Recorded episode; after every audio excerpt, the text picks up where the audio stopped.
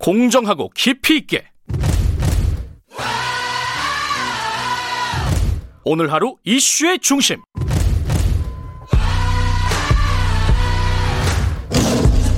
김경래의 최강 시사.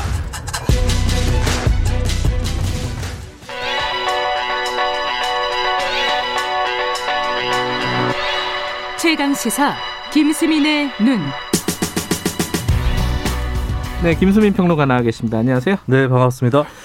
오늘 이제 공수처법 개정안 통과 요 과정에서 고 노회찬 의원 얘기가 굉장히 네. 많이 나왔잖아요. 정의당에. 네, 네.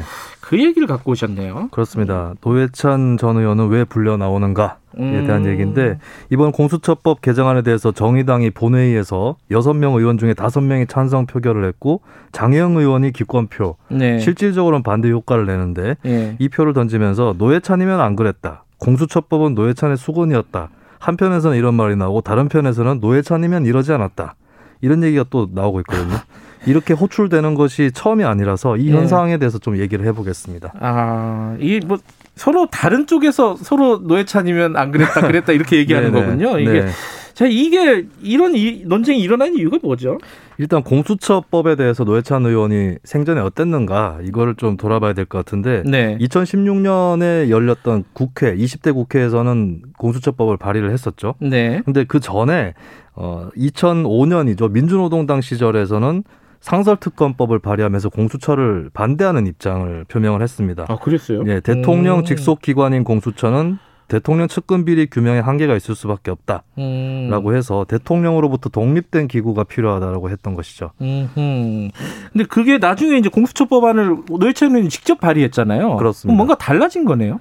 상설 특검제가 도입이 됐습니다 나중에 예. 근데 현실에서 기능을 하지 못하니까 노 의원이 공수처 입법으로 아. 길을 튼 것인데 근데 내용을 보면은 그대로 이어진 부분이 꽤 많습니다 예를 들면 법무부 안이나 박범계 의원이 냈던 안보다 네. 작은 공수처를 지향하는 성격이 있었거든요 네. 공수처의 수사 범위라든지 특별검사의 수라든지 이런 것들을 보면 네. 작은 공수처였다. 특, 특검제 연장선상이었다라고 볼 수 있는 대목이 있고 예. 그리고 공수처장을 어떻게 뽑느냐 했을 때 노회찬 안은 후보 두 명을 대법원장이 음. 추천을 하도록 해서 대통령이 임명을 하되 국회 동의를 받게 했습니다. 네. 그렇다면은 공수처법 같은 경우 이번에 개정된 것은 야당 비토권이 없어진 예. 그런 부분이고 제정할 때도 대통령이 임명하고 국회 동의권은 따로 없었기 때문에 네. 노회찬 안 하고 어느 정도 괴리가 꽤 있는 건 사실이다라고 네. 볼수 있겠죠. 근데 노회찬 의원이 그 공수처의 큰 틀에서 보면은 네. 찬성하는 입장이었기 때문에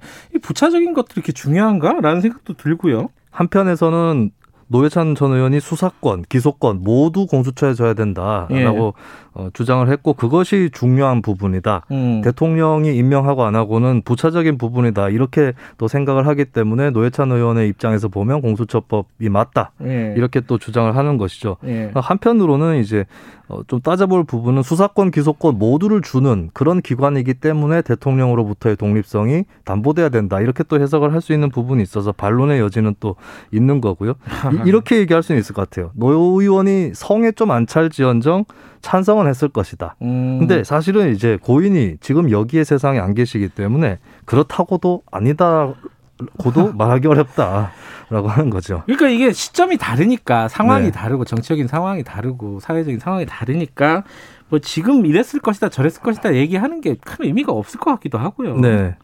음, 민주당 쪽에서 이런 얘기들이 많이 나오잖아요. 사실 민주당 지지층에서 예. 뭐 네티즌들이나 이런 예. 얘기를 많이 하는데 예. 어 근데 이제 노회찬 전 의원 같았으면 이러지 않았을 것이다 가정을 넘어서서 예. 안 그랬다 노회찬 의원은 안 그랬다라는 과거형 또 많이 나오거든요. 어 그건 또 뭐예요? 근데 이게 어.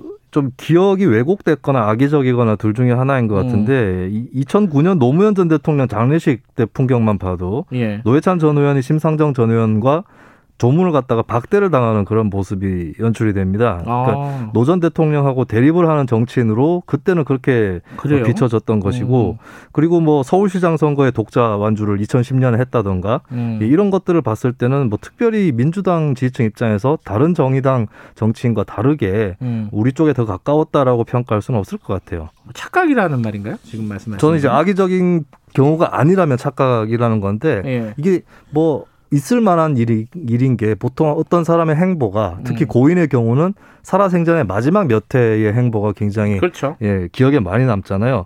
노회찬 전 의원이 어 그때 야당인 민주당하고 협력을 많이 했었던 건 사실입니다. 근데 음. 자세히 살펴보면 2012년 총선부터 2016년 총선까지는 어, 진보 정당의 다른 리더들도 민주당과 협력 노선을 추구를 해왔기 때문에 음. 노전 의원이 특별히 달라졌다라고 볼 수는 없을 것 같고요. 예. 근데 중요한 대목은 이건 것 같아요. 2017년 대선 때 정의당 후보로 출마한 사람이 심상정 의원이었다라고 그렇죠. 하는 음. 겁니다.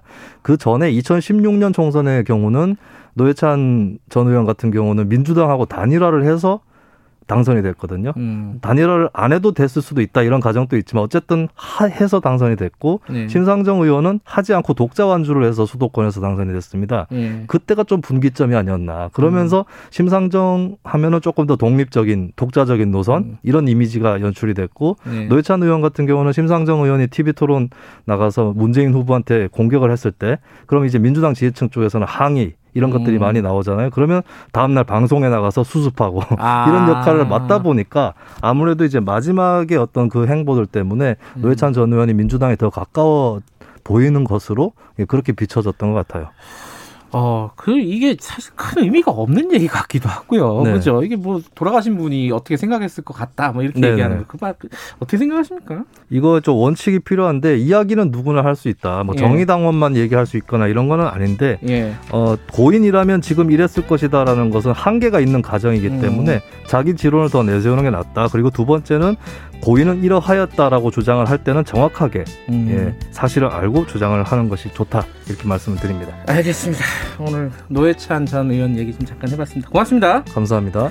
김수민의 눈이었습니다. 2부 여기까지 하고요. 잠시 후 3부에서는 우상호 의원 만나봅니다. 일부 지역국에서는 해당 지역 방송 보내드립니다.